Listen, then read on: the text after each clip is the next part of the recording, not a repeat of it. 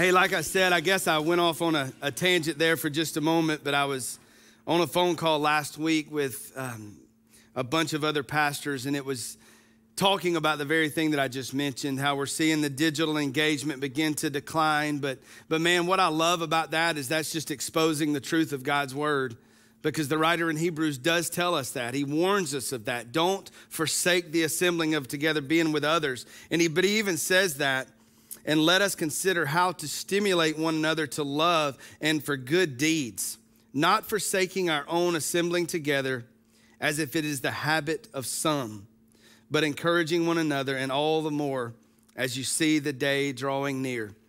You know, I know that's not the same day we're going to talk about, but but there is a day coming near um, and I'm excited as our team gets to plan and gets together this week and starts thinking through what it's going to look like in the upcoming weeks as we get ready to be meeting here on campus again. I'm so excited um, to see you. I hope you're excited not necessarily to see me, but to see everybody else. Um, but we are getting ready to explore what that's going to look like. So I think it's going to be sooner than later. Um, so have hope and be excited about that. But but I'm excited this morning to, to dive back into to 1 Corinthians chapter 6. Some people have been texting me this week and they said, is it going to be seven or six? But we skipped last week because of Mother's Day. But I wish we could get the the honor of skipping chapter six, but we don't get that when we're preaching through a book of the Bible. So I can't, I didn't get lucky enough to, to skip over six and go on into seven. But we're going to be looking at 1 Corinthians chapter six today.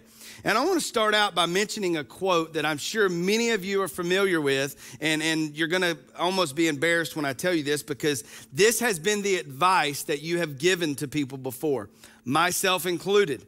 I've given this advice numerous times, many different times. But that quote that we have used um, to give advice is this It is easier to ask for forgiveness than permission. Some of you are already hitting your spouse right now and you're going, Yep, I've used that. I used it yesterday. But how many times has somebody came to us and asked to do something and we kind of turned a blind eye to it and our reaction is, Hey, look, don't ask me that, but it's easier to ask for forgiveness than permission. I did some research and some digging on that quote, and it actually comes from a U.S. Navy admiral, and her name was Grace Hopper. And the reason that she kind of brought that, that quote and it's been made so famous was it's easier to go ahead and do something. And then if it doesn't work out the way we planned, then we can ask for forgiveness of how it all goes wrong. Okay, so that's kind of the general idea behind that. But another reason, an element of truth behind that is one reason we're told not to ask for permission is because in most cases we already know what the answer is going to be we already know that that answer is not going to be what we wanted to hear. And so ultimately, when we use this quote, when we use this phrase, we're ultimately getting ready to take advantage of someone who forgives. We're taking advantage of someone that we know will eventually forgive us. And honestly, that's kind of, in some regards, what, what Paul is going to be talking about, where God has kind of led me um, this week in chapter six is you're seeing a group of people who are using an advantage of or taking advantage of forgiveness. You know, up to this point, just to give you some back history, we've been talking in First Corinthians now for, for six or seven weeks, but this is a group of people who were originally living under Jewish law. So they were having to follow all of the rules. They were having to check all the boxes. They were having to do everything they could in order to make God love them. But what we've seen is now that they have this newfound faith in Christ, Paul's been sharing, many have been responding. They have been set free from the law, from the Jewish law. They're no longer bound by the law. So now they're trusting in Christ and they're knowing that their faith in Christ is now what pleases God. But many of them forget that, and many of them are, are, for lack of better words, just taking advantage. If you remember, the city of Corinth was a very um, I guess you would say, just a philosophical city. They came up with their own philosophies, they came up with their own rules and their kind of mindset. And, and in this case, one of those philosophies were the idea behind well, it's your body, you just do what you want to with it. You're now free. We are no longer bound by Jewish law. So now it's honestly, it's just easier for us to ask for forgiveness than permission. And so what they were doing, they were abusing the idea of being free. And their philosophy was if your body craves it, then just feed it. If your body craves it, feed it. And so Paul is hearing about all of the sexual immorality, and now he hears that this is their heart and their mindset of, of, of, hey, it's easier to ask for forgiveness than permission. We'll just do it. We no longer have to follow the rules. We are now free from the bondage of these laws. So, but, but, but then Paul goes, no, no, no, no, no, no, no. That's not it. That's not it. And then what he's going to begin to do in verses 9 I'm through. We're going to go through verse 12, I believe it is today. But he's saying, No, you've missed it. You have forgotten the old versus the new. You have forgotten what all came with the newness in Christ. And so I want you to look with me this morning as he begins to remind them of that very thing. Flip with me to 1 Corinthians chapter 6. Chapter 6, and we're going to start in verse 9. Um, I'm going to kind of uh, break this verse apart just because of what it says. But in verse 9, Paul starts out and he says, Or do you not know that the unrighteous will not inherit the kingdom of God? Now, what we, I want to stop right there, and, and the, the key word in that, that verse alone is the word unrighteous.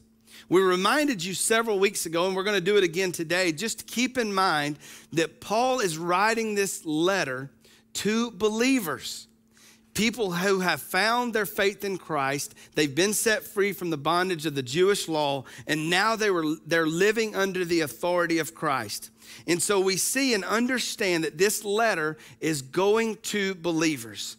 But then he quickly turns it here and he talks about unbelievers. He says, Do you not realize that the unrighteous will not inherit the kingdom of God? And the reason he wants to remind them of that is this He says, Look, you are a righteous person now because of your faith in Christ. Not because you've perfected everything, not because you've got everything put all together, but because you've given your life to Christ. You are now declared righteous. And we're going to talk about that later on. But you have now stepped from being unrighteous to now you're being declared righteous in Christ. But the problem is, is you're acting the very same way unrighteous people do. You've got these believers who the world can't tell the difference in who their faith is in or it's not because some of the acts that they're participating in are the very same thing that non-believers do. And the problem is is the world is hearing these new believers say one thing but they're living a totally different life. So now let's keep reading in verse 9. He kind of unpacks what he's talking about. He says, Do not be deceived, neither fornicators, nor idolaters, neither fornicators or idolaters, nor adulterers, nor effeminate, nor homosexuals, nor thieves, nor covetous, nor drunkards, nor revilers, nor swindlers will inherit the kingdom of God. Now, look, I know that when we begin to unpack lists like that, we can look at those lists, all of us, myself included, and we can relate to some of those very things that Paul is saying will keep them from inheriting the kingdom of God. Some of you probably just saw that list and you thought, man, I struggle with that one. Man, I, dealt with that one yesterday. I'm, I'm dealing with that one right now. So, so Brian, does, if I struggle with those, if I deal with those, if I am tempted by those, does that mean that I fall into the category uh, uh, of, of not inheriting the kingdom of God? Does that mean, Brian, that, that I'm not saved? That's where we've got to go back to verse 9. Because remember, he's addressing, he's talking, he says, Look, all of this list is the acts of somebody who is unrighteous. And what he's wanting us to understand here is you're not considered unrighteous. If you are a follower of Jesus Christ, you are considered righteous. And so, what he's helping us to understand here is that there is a difference in being righteous and unrighteous. An unrighteous person willingly lives in all of the sins that was just listed, willingly walks in these activities, has a desire to walk and submits to them, and they are owned by all of these fleshly things that were just listen, listed. But a righteous person it doesn't mean that they won't ever fall back into this, but it just means that the new Spirit of God living in us convicts us of those things and leads us away from these things. It's almost the same thing, or, or, or in comparison, it's, it's, I guess you would call it something as simple as falling into something or jumping into something. Okay, I remember in high school, um, I lived on Cleveland Highway, you heard that a few weeks ago talking about the guy burning his yard. But we were driving down Cleveland Highway one, one day, and I was, I think I was 17, 18 year old, and I was um, cutting yards during the middle of the summer. I, I was in my 4Runner and had my lawnmower trailer and all behind me and was going to cut grass and was coming across the Cleveland Highway Bridge. And I remember seeing three young men, three young teenage boys running inside the rail on the bridge. And I could tell they were obviously in their, their bathing suits. And I, and I knew what they were up to. But the closer I got to those guys, I realized that this was three of my best friends. Tim McGill was leading the way. And I remember watching Tim McGill approach the side of my vehicle on the side of that bridge. He was on the inside rail and he began to wave at me as he was coming towards my vehicle. And all in one motion, he never stopped to look over the side. He never stopped to look at anything, but he immediately was running at me and then just leaped over the side of that bridge. What you don't understand is that bridge was over 90 something feet high. And this dude willingly jumped over the edge of that bridge to land in the lake. However, if it would have been me, it would have been a much different story. The only way that I was going off of that bridge is if someone would have pushed me or if I was walking along the side of that bridge and I would have slipped. That's the only way this guy right here is going over a 90 foot bridge. But see, that's the difference. This guy made a conscious effort that he was willingly going to jump over the rail into that lake. Me, the only way I'm going into that lake is if I'm in a moment of weakness, if I'm not ready and somebody pushes me, or just in that moment that I let my guard down. You see, that's the difference in, in, in, the righteous and the unrighteous. A righteous person can still fall into temptation. In a moment of weakness, we're not, we don't have our guard up, we're not prepared. So the enemy tempts us with the very thing we know we struggle with, and just like that, we have fallen back into it. But however, it does not change the fact that you are still declared righteous before God. Because you see, it's not your works that declare you righteous, it's the works of Christ on the cross that declare you righteous. But now, an unrighteous person doesn't live with the same convictions, and, and an unrighteous person is the one that leaps over the rail, willingly jumping into that lifestyle or that sin or that, that nastiness that is separating them from God. So you see, that's the difference in the righteous and the unrighteous is the same as falling and jumping into something. But what Paul wants to remind these believers, he says, look, that's not you anymore. You've been declared righteous through the blood of the cross of Christ. So you are righteous now.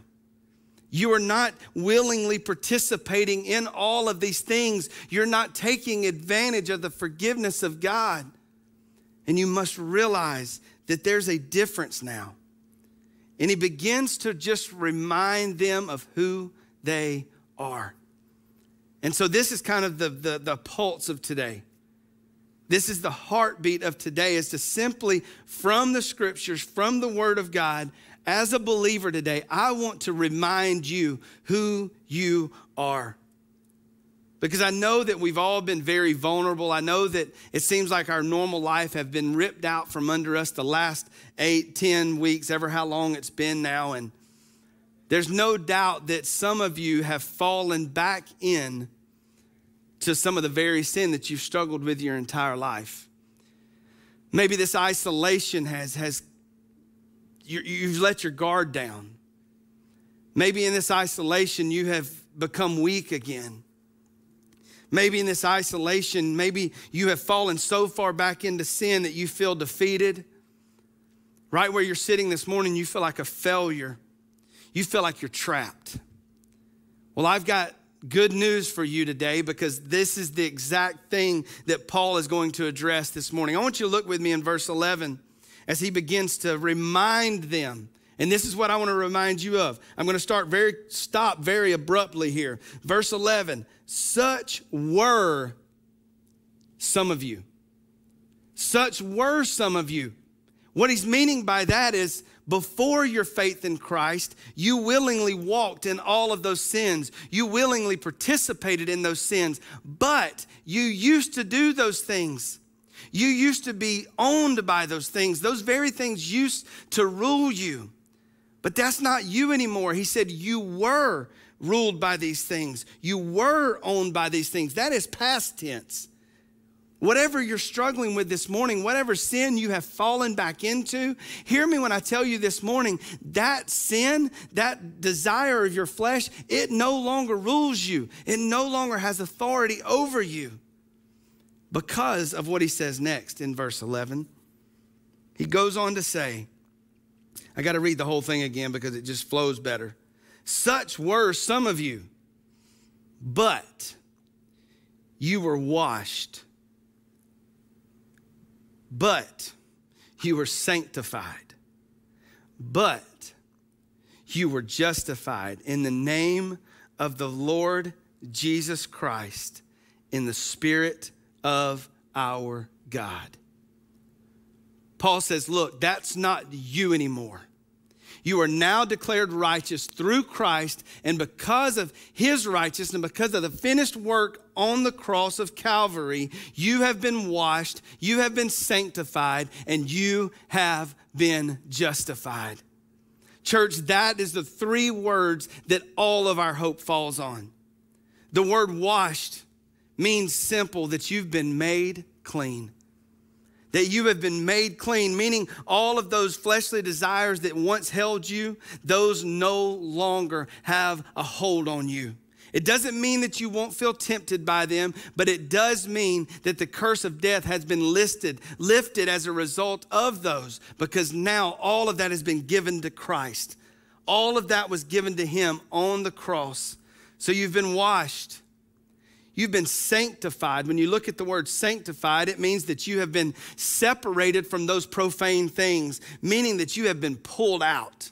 And once you've pulled, been pulled out, all of the nastiness, all of the filth, all of the sin has been left behind.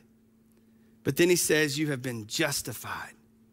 You have been justified, meaning that in the moment of your salvation, not only are you washed, not only are you sanctified and all that is left behind, but now you are being presented to God as righteous. You are being delivered to God. You are being declared worthy. You are being presented clean. And as I was looking at those three words washed, sanctified, justified I was reminded of kind of just a picture analogy here, if you would, of of my two daughters. Um, Deacon or Andy is one of my twins, and she just turned 11. And, and Deacon, you've heard a lot of stories about her. She's four. Um, and yes, Deacon, I'm talking about you. They say every time I say her name on TV, she gets a little nervous. Um, but this picture was brought into my mind because Deacon is always into something. It doesn't matter what she's doing, she always comes in the house and she's usually filthy there's no telling what she's wearing. Her shoes are dirty. She's got mud on her face. She's got it all down her arms. She's just always a mess because she just loves being outside and she loves doing those things. But, but when you see that, that precious little girl, we know that, that before she can go to bed, before she can do anything else, she, she has to be made clean. And so Andy, her older sister, always kind of takes it upon herself um, to clean up Deacon. And so Andy will go in there and turn the bath on, and, and she, the two of them will go into the bathroom, and Andy will begin bathing Deacon and washing her down and, and cleaning her off. And, and so we see that this is the process as she's washing her. But then in the moment of washing her, once that is finished, once she is wiped clean, Andy sanctifies her, meaning that she pulls her, she removes her from the bathtub. And it's kind of embarrassing a lot of times when you go back and look in the bathtub at what's been left behind because yeah there's usually that big old brown ring. There's usually all kind of nastiness that is just left behind. But that is exactly what the sanctified process or the sanctification looks like. So now andy, andy has washed her. Now andy has sanctified her and removed her from the filth. But then what i love most is what i usually get to watch you'll watch andy she'll, she'll pick up Deacon in her towel and she will walk her into the living room a lot of times where, where my wife Chelsea is sitting or, or standing or doing whatever she's doing. In some cases, she's in the kitchen and she's fixing dinner. And all of a sudden, Andy will walk up um, with Deacon in her arms. She's been washed, she's been sanctified. But now, what I get to watch is she justifies her. And what she does is she presents her to my wife clean and spotless. And then what I watch next is I don't know that it, there's any clearer picture of what salvation looks like. Because you see, the picture of salvation that I see is when my wife sees the finished work of what Andy has done you see, what, what my wife focuses on is yes, she loves that Deacon is clean, but what she focuses on is she focuses on the finished work of my older daughter, Andy. She focuses on that, but she celebrates it with Deacon. And then she picks Deacon up and she holds her close in her arms and she begins to kiss her. And all moms are kind of weird because y'all like to smell babies. And so then she just starts smelling all over. And she said, You smell so good. But you see, that's exactly what happens is when we find our faith in Christ, when we surrender our heart and our life to Jesus Christ, He washes us. He, he, he bathes us in His righteousness, in His royalty. And then He sanctifies us. He leaves all of the nastiness behind. But then the justification process happens. And then He presents us to the Father as the spotless Lamb, the very same way that He was presented. And we get to reap the benefits of the finished work of what Christ did for us. This is the picture of salvation. So, as a believer this morning, I don't know how deep back you've fallen into your sin, but be reminded today that you are washed, you have been sanctified, and you have been justified. Not because you've perfected something, not because you stopped doing this, not because you stopped doing that, but the reason that we are washed, sanctified, and justified is because Christ was crucified on the cross for you and for me. It's that simple. It's that simple. But when we realize something of that magnitude, it should stir a response in us. It should stir a response inside of us where we get to a place where we see that love, we see all of the benefits, and we say, you know what, that's something worth selling out to. And it creates a response in our hearts because it gets us to a place we realize that we were hopeless and we were helpless until this. We had no hope because we couldn't follow all the rules, we couldn't follow all the laws. But Christ took on our sin and was crucified for us. And in that response, we should be willing to lay down our life and give it to Him because He laid down His life for us. And so, what I want you to hear this morning is you've been washed, you've been sanctified, you've been justified, but it came at a cost. It cost Christ his life. It cost Christ his life. And because he gave his, so we too should give ours back to him.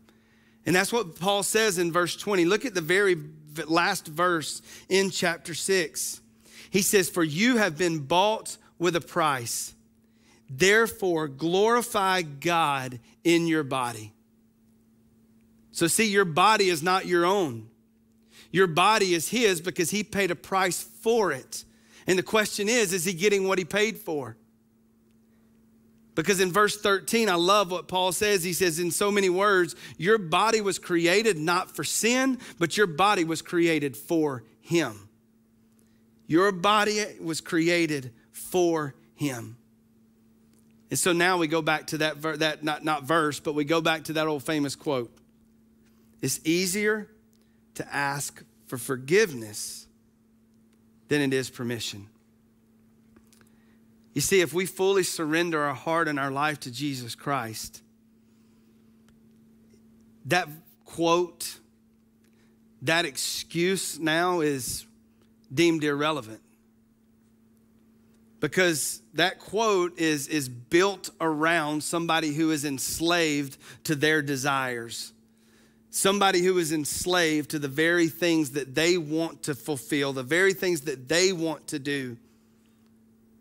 And so instead of asking for permission, we think, okay, it's just easier to ask for forgiveness. But the problem with that is if this quote, if this, if this saying, if this advice is something that we often use, it is proof that we are being ruled by the wrong thing.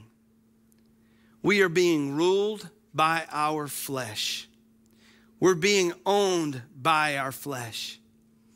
And so I was looking at that famous quote and I kind of got playing with it and got looking at it. And as a follower of Christ, what if the quote sounded something a little more like this? It is better to ask for permission because I am forgiven. It is better to ask permission because I am forgiven. Because remember, the very reason that we, we don't want to ask for permission is because we really already know what the answer is. You see, in the moment of your salvation, the Spirit of God came and took up a dwelling place in your heart. Now, that new spirit that lives in you, that new nature, it doesn't align with the nature of this world. It doesn't align with your old nature. And so that's when the war begins. That's when the friction begins. And so now, as a follower of Christ, if we will acknowledge what we're being tempted to do and ask for permission, God, is this something that I need to be participating in? We already know the answer because God is never going to let you do something or want you to do something or give you permission to do something that's going to harm you or even rob Him of His glory. And so, what if that question sounded or that statement sounded something more? It's better to ask permission because I am forgiven. You see, that is the life that we should be living if we will comprehend and grasp onto the idea that as a follower of Christ, I have been washed, I have been sanctified, I have been justified. And not only have been, we've been washed and sanctified and justified, but we're also now a possession of the Almighty God. We've been bought with a price. We are now living under His authority. He is now our Lord. He has all authority, He has all influence over us. He is our master, He is our ruler. Our flesh is no longer our master. We're not ruled by our flesh anymore. And that's exactly what he says in the last verse that we're going to share this morning is verse 12. Paul says, and this is a verse that a lot of you are pretty familiar with, but he says in verse 12, all things are lawful for me, meaning that I can do whatever I want to do. But not all things are profitable. All things are lawful for me, but I will not be mastered by anything. I will not be mastered by anything. And you see, that's exactly what Paul is talking about. Is he's saying, look, I am no longer gonna let my flesh rule my life. Although I can make a conscious effort to do it, I can make a conscious effort to participate in it. But because of my newfound faith in my Lord and Savior Jesus Christ, I realize that I am washed, I am sanctified, I am justified, and that is the only thing that deserves being ruled by. And so maybe you're here this morning and, and you're that believer who has fallen back in to some of the very sin that God has delivered you from. Let me encourage you by this this morning. Paul said that you were washed, you were sanctified, and you were justified. just because you have fallen back into sin doesn't change that. It doesn't change that. And the fact that you're hearing this word this morning and you're feeling convicted this morning, I want you to celebrate that because that is the fruits of the Spirit of God living in you and teaching you and guiding you. So be reminded that you're washed and sanctified and justified today. But now, this morning, if you're listening and you're not a believer, you're thinking, man, there's no way there's no way that God could wash me. There's no way that God could sanctify me. There's no way that God could justify me. I would ask you to try Him. I would ask you to call on the name of the Lord because the Bible says that if you do that, He says you will be saved, meaning you will be washed, you will be sanctified, you will be justified. So this morning, if the Spirit of God is not letting you settle well because you know that you've never surrendered your heart and your life to Jesus Christ, call on His name this morning. Call on His name this morning. But as we get ready to sing this last song, believers, you need to be reminded today that you're no longer a slave. You're no longer a slave to the very sins that used to rule you, that used to own you. Because of your faith in Christ, you have been washed, you have been sanctified, and you have been justified. God, we thank you for that promise today. God, I pray that maybe there's believers today that feel hopeless again. They've fallen right back into some of the very same sin that they've dealt with for years. God, remind them of their salvation today. Remind them that this sin has not taken that salvation away, but use today as a catapult to remind them so they will surrender their bodies to you. Because you created their bodies not for sin, but for you. But God, if there's a non believer here today, somebody who's never surrendered their heart and their life to you, God, I pray that today they would realize that that washing, that sanctification, and that justification, it is for them as well humble their hearts today. And God, let us worship today that we're no longer slaves. And we thank you for that in the powerful name of your Son, Jesus. Amen.